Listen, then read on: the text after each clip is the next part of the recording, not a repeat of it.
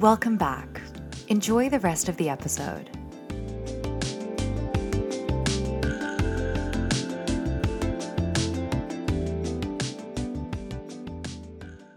Welcome to part two of episode one, Coming into Being. So, Michael, you mentioned some experiential practices that we could learn. Can we go into that a little? Uh, absolutely. So, first thing I'm going to encourage everyone to do, uh, in the sense of getting into the experiential, is to begin the practice of umbilical breathing. Now, there's a lot of layers and details to that, but the first thing that you learn to do with this uh, Taoist breathwork practice is to breathe, uh, focusing on the feeling that there's an elastic band between your belly button and your spine. So take a moment breathe all the way out. And then as you breathe in, breathe in and stretch your belly button away from your back. And it's okay to have a beer belly, no one's looking. And then breathe out and let your belly button and that elastic push your breath out. Very gently, very slowly. Inhale, stretching the elastic, letting your whole belly get big. And then exhale, and let that elastic pull your body and that whole uh, container of breath together. And there's many, many parts to this practice, but that's always the first one I encourage people to start with, is to feel into the belly, feel where, where your belly button is, and to feel that volume getting bigger and smaller. And uh, maybe in every episode, we'll just offer people the next step to this whole process of umbilical breathing, which will event- eventually, uh, over about 10 conversations, get people to the place where they're practicing what you and I were talking about when I was mentioning what people used to do in winter to con- conserve their chi so that more people could live. Another thing that's um, experiential that I would ask people to play with in this context of coming into being is to feel into some states. So, the first state that I would encourage people to look into or uh, feel into is the experience of self love. So just feel into your state of self love, yes or no, good or bad, as a quality of coming into being. And if you can, choose a little more self love instead of self loathing. Maybe feel into the quality uh, of the way you connect to people and think of the quality we call a right relationship being conscious, being honest, uh, being present and then not feeling anxious with people because you're in the state of being of right relationship. So think of a person you have a problem with and feel into what it would be like to drop into that right relationship and to come into being in that authentic way to meet with that person and to get through whatever you need to get through. There's a quality of life, uh, especially when it comes to Chinese culture, that has a lot to do with destiny, fate, or luck. As we come into being, are we coming into being in a world that is already pre written, or a world that we can kind of make uh, respond to us in the way that we choose? Or is it really just about luck? So, feeling that kind of sense of how we predict the world and how we participate in it, but as a way of coming into being, as a state of being. Like, how do you feel about your life? Is it destiny, luck, fate, or what is it like to come into being feeling into the world as if the world is chaos? How do you come into being in, in the eye of your hurricane, you could say? right? Or are you a person who would rather come into being with a kind of rigid sense of control and order? Because there's a part of our mind that's been domesticated, and there's a part of our mind that wants to domesticate the world and our own mind to just be in control. So, as we come into being, I always encourage people to question that part of you that seems impatient and wanting to like take over. Taoism is a practice. What's it like to come into being knowing that you're always learning from your practice, not knowing stuff? just learning stuff. And that whatever it is that you know in your practice, if you keep learning, your practice is going to be a practice of impermanence and change. And in fact, in Taoist tradition, we often say the only constant in the universe is change. So, how does it feel to come into being, to feel the quality of the state of being, of just being in impermanence as your practice?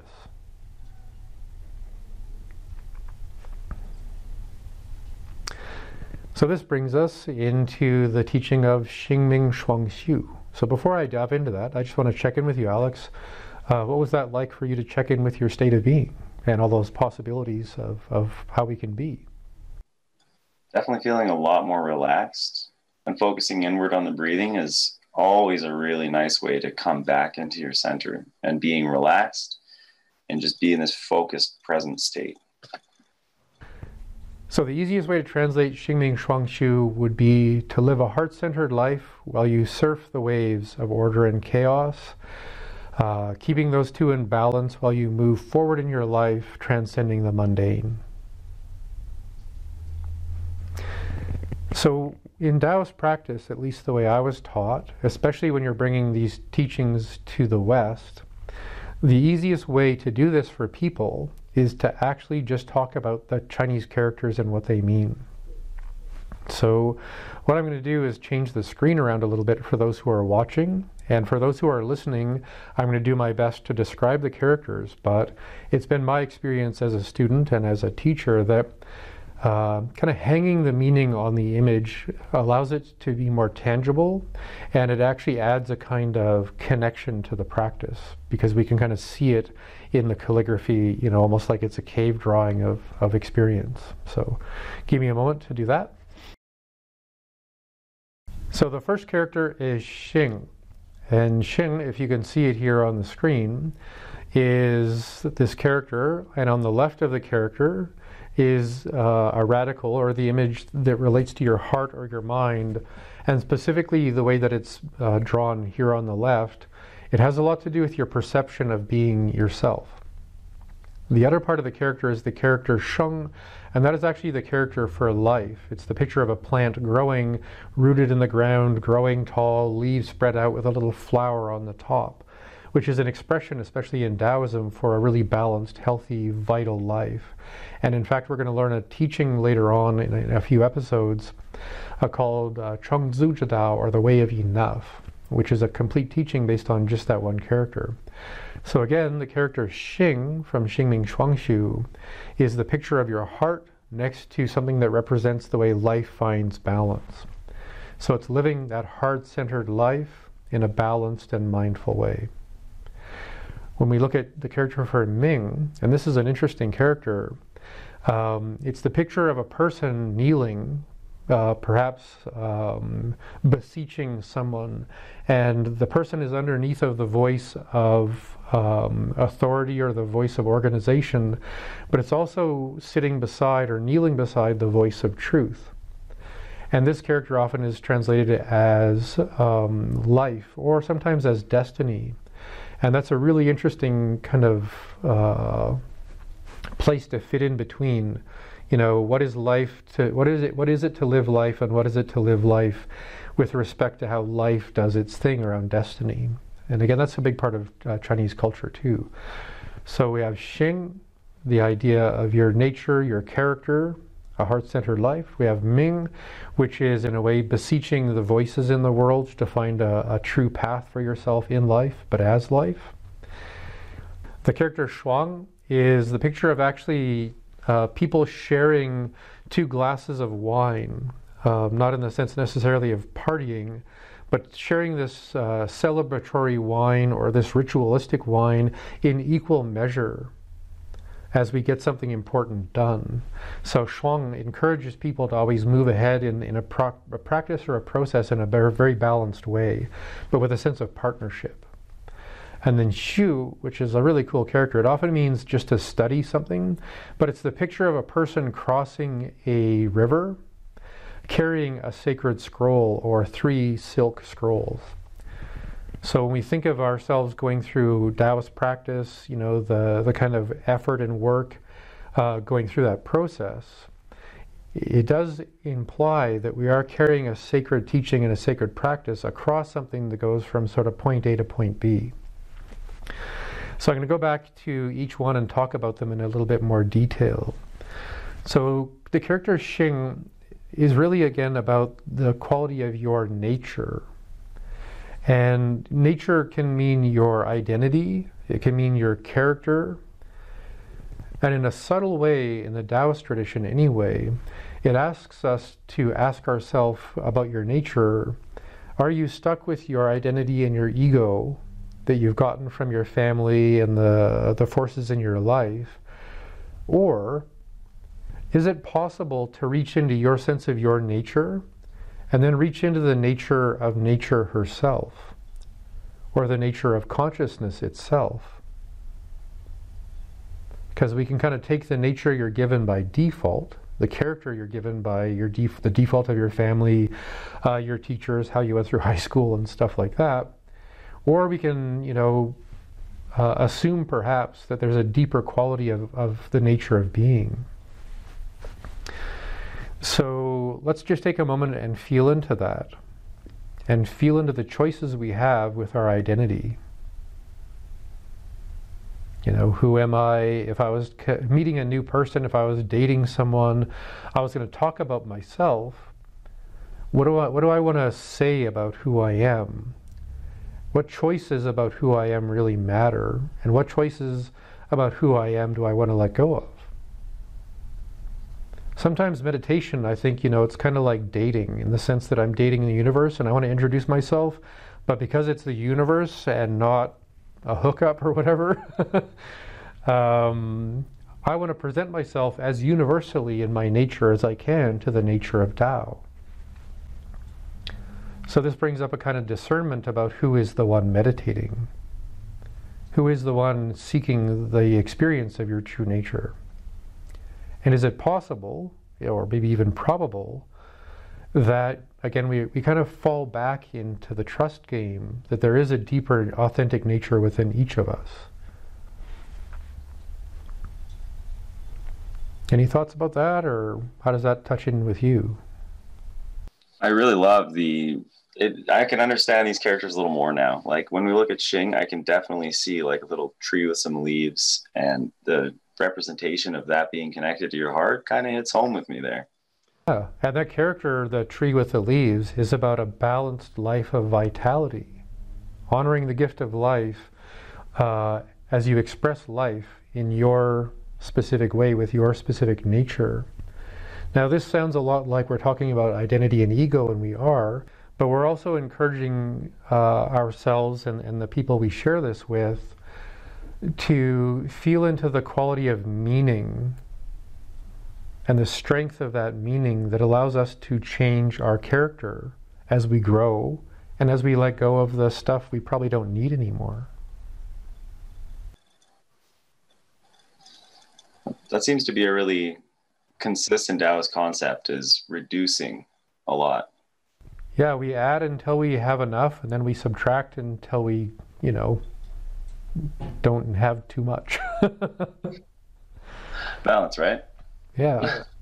So again, a heart-centered life of vitality, resourcefulness, and honoring the nature of existence uh, and and life as it works, you know, as we are.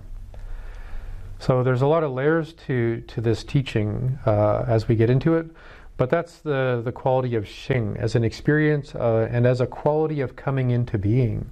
So if you're going for a walk, you're doing some qigong, you're in your meditation, feel your heart, feel heart centered, feel alive, feel your nature and ego, and then feel your nature, your spiritual nature, your consciousness nature coming into being behind that and coming through that. So we look at the character for Ming, and that's often translated as life, or it's translated as destiny, uh, or kind of fate in a way. This is a strange thing to bring up with people, and it kind of mirrors what we were speaking about with Xing. If Ming translates as life, now it can be life force, but it can also just be life doing what life is doing, or what you might call in English lifing. So you are alive, you're feeling your aliveness, but you're also just feeling what life is doing when life is lifing. Uh, Alan Watts once said that an apple tree is appling, the earth is peopling, life is lifing. So, what does that life force, when it's moving through all life, equally feel like? You know, we call that kind of like chi or a kind of universal chi. Um, that it keeps life moving and to feel into that that feeling. So there's that really deep sensual coming into being quality. And then we go back over to the character where there's a person on their knees asking the universe to like maybe respond in some way. You know, we all pray in a way to, to solve problems sometimes. So there's that quality of Ming, which is how do you relate to the chaos and the order? Is life chaos or is life a rhythm of, of uh, seasons and cycles?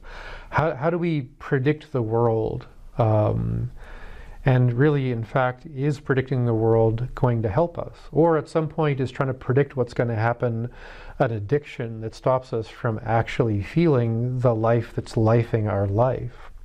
And finding that balance between uh, prediction and, and you know the what if of, of life, and then coming just into the feeling of being the energy of life. So there's that quality of coming into being. With Xing, it's this heart centered uh, quality of meaning. And with Ming, it's this body centered quality of aliveness that is trying to find a, you know, how do I fit into all this and, and how much prediction do I need uh, to keep moving ahead, but how much presence do I want to feel to actually just own my existence in some way? So if we feel into that sense of Ming, feel into your experience of luck. How's luck been as a, a thing to rely on in your life? Luck itself, it seems to be mixed. I mean, I feel like if you are being genuine and where you should should be with where you are in life, then the things seem to work out a little better. Is that something related to this as well? Yeah, and I think that, that that's I'm glad you said it that way because that's that's sort of the dance is if it's all up to fate or destiny or the gods or the winds, and we can do something to get on our knees and ask them to do something better for us, then it's about negotiation and control. Right, and this goes back to the indigenous perception of Taoism and then the more industrial standing army version of Taoism, which is you know, can I pay off the gods and get a good life here, or is it really the same for all of us? Right, and that's where luck kind of comes up to this breaking point for the mind, which is maybe I should just be as close to feeling alive as I can and as present as I can to respond to what fate brings or what chaos brings. You know, and, and then and that's the game of, of practice. How far, you know, if the mind had a bungee cord to it, how far into the future can I stretch the bungee cord of the mind before I've lost my mind? And I don't mean like go crazy, but I mean like lost my tangible connection to life. So that's that idea of, of Xing Ming is like you have to really bring the mind and body together into presence by letting go of the pretense and control. And that's also a real subtle quality of Xing Ming is it's your heart in your life living between order and chaos in your town, in your family, in your house, with what's in your fridge or whatever, right? So it keeps trying to bring us into our the eye of our hurricane, the center of our existence. And there's two feet, left foot, right foot, mind, body, right? Xing Ming, right? Spirit energy you know, in those ways. So Shuang again really asks us, you know, if it is a mind body that are equal partners on the journey, um, and and feel into this yourself. I'm feeling into this myself. Am I actually walking left and right foot in a balanced way? Right? If my life energy is the wine, am I using my life energy equally towards Xing and Ming? Right? so that I can move in a very efficient and balanced way through my life. And there's a quality of this when we return to this balance that is about the sacred. It's about uh, a celebration, but it's also also about a kind of ceremony. And and this is a tricky word, man. Um, I have to say, consciously or unconsciously, many of us are engaged in our Taoist practice, our meditation practice, because we seek a kind of salvation. right? A freedom from being separate from the world and a spiritual alignment that helps us return to something vast and beautiful that is kind of close to what religion is about. So it's in that balance that we come home to the sacred, come home to that opportunity of salvation, whatever that might mean, in a way that's a celebration in the sense of fun, but also sacred in the sense of a ceremony. So when we come into that balance of Xing Ming together, it's like a sweet spot, you know. You know, if we were to say if there's a relationship between a man and a woman, uh, we, we would always want uh, or at least appreciate when those two come together in the most balanced kind of union, right? Right, because that's a big quality of, of Taoism itself. Uh, I would also say, you know, we think of two feet, it's also a bit of a dance, a bit of a martial arts thing. You know, you kind of have to duck and weave with the way life works. You can't always uh, be walking as if it's just you know all, all, sacred. Sometimes it's a little bit accidental. And then the last one is shu, which again is to study, uh, to learn, uh, to you know we think of swimming across a river with uh, sacred scrolls. It's to go through a transformational process from version A of life and you and coming into being to version B of life and you and coming into being in that way but we're, we're doing it with things that are ancient and true in the sense of those scrolls. So, how do we feel into that part of our practice about the swimming across the mystery, about leaving behind version A? You know, Alex A versus, versus beta Alex B. you know, and, and to kind of own the fact that you don't know how, how wide the river is, you just know you need to swim and that we are swimming in a very ancient way across a very ancient and well known river. And interestingly enough, Buddhism often talks about that too. You know, you get to one side of the river and then you dive, in, dive deeply into your practice of meditation to come into being on the other side of that river uh, a more enlightened or, or less tormented person. Uh, I would say it's also um, and this is almost a bit of a, a sort of psychotic thing to do, um, is to arrive in the practice knowing that you're going to lose a lot of illusion and delusion, and you can't control what turns out to be a delusion about who you are. So the, the, there's a lot of risk reward in, in, that quality of our practice. So um, that gives people, I, I hope, a, a, kind of rough sense of what Xingming Shuangxiu are about as characters and, and is about kind of ways to be in the world. I'm just curious, Alex, if you have thoughts, questions, or ideas about all of that. They all tie together really nice.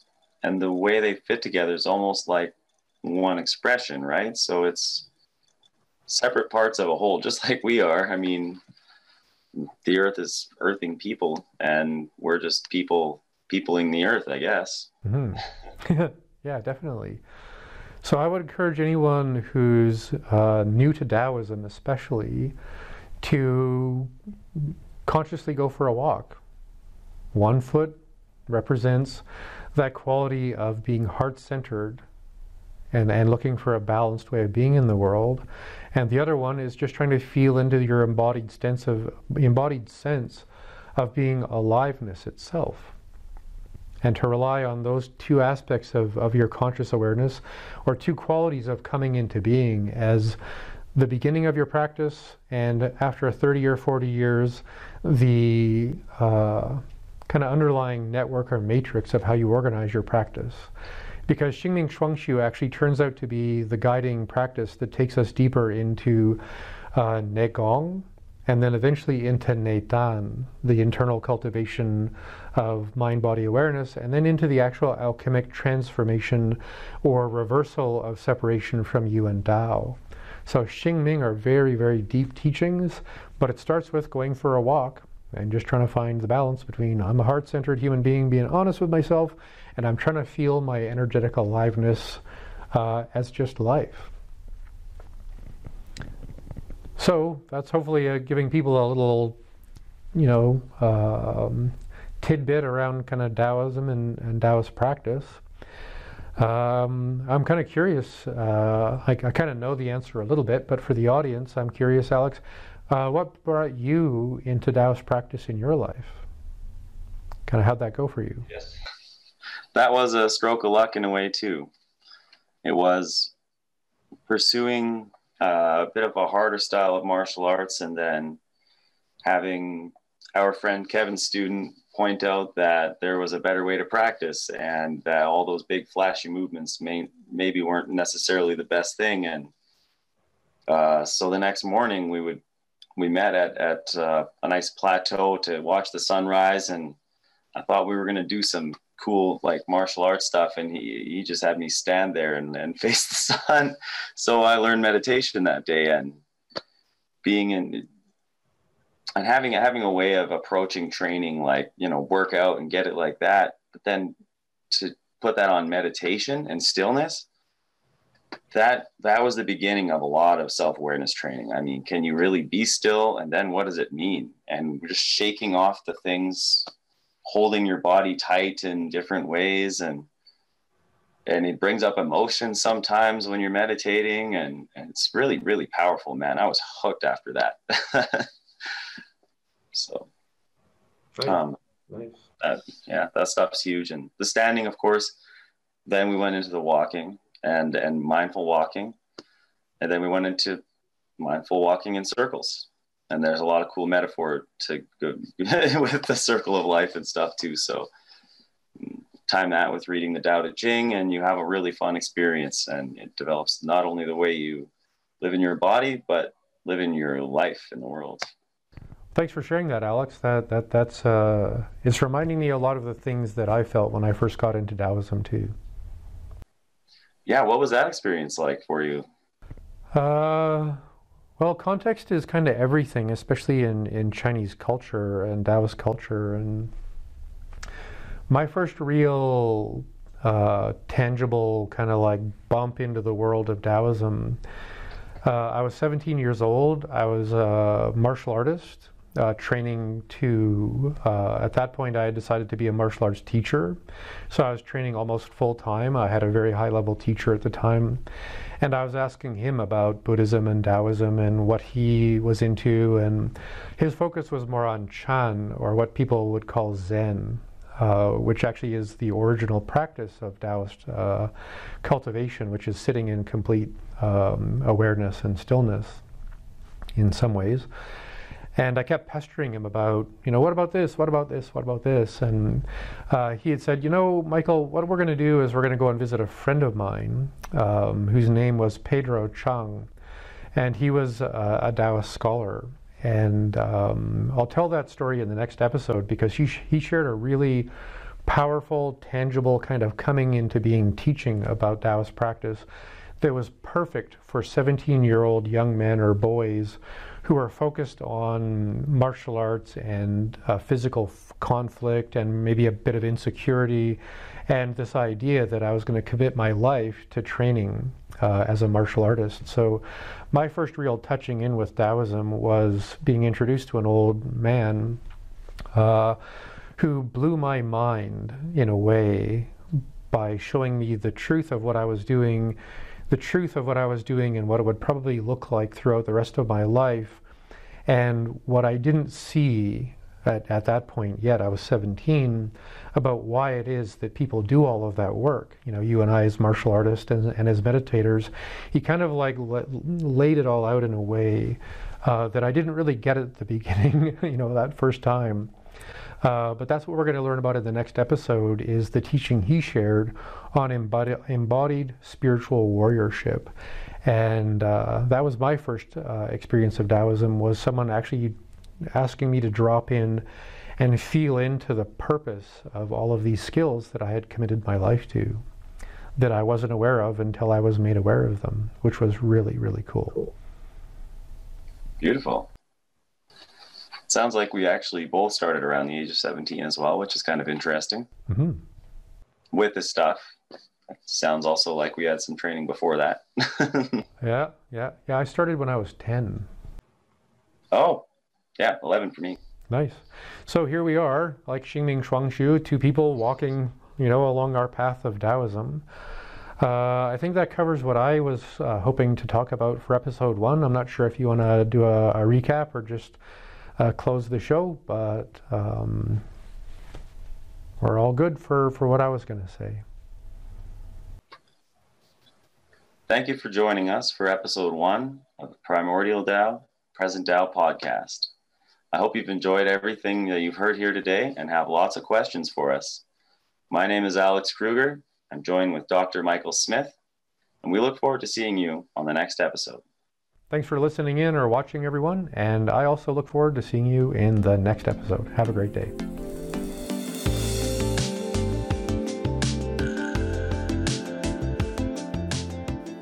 Thank you for exploring and enjoying Primordial Tao, Present Tao. We look forward to sharing more in the next episode.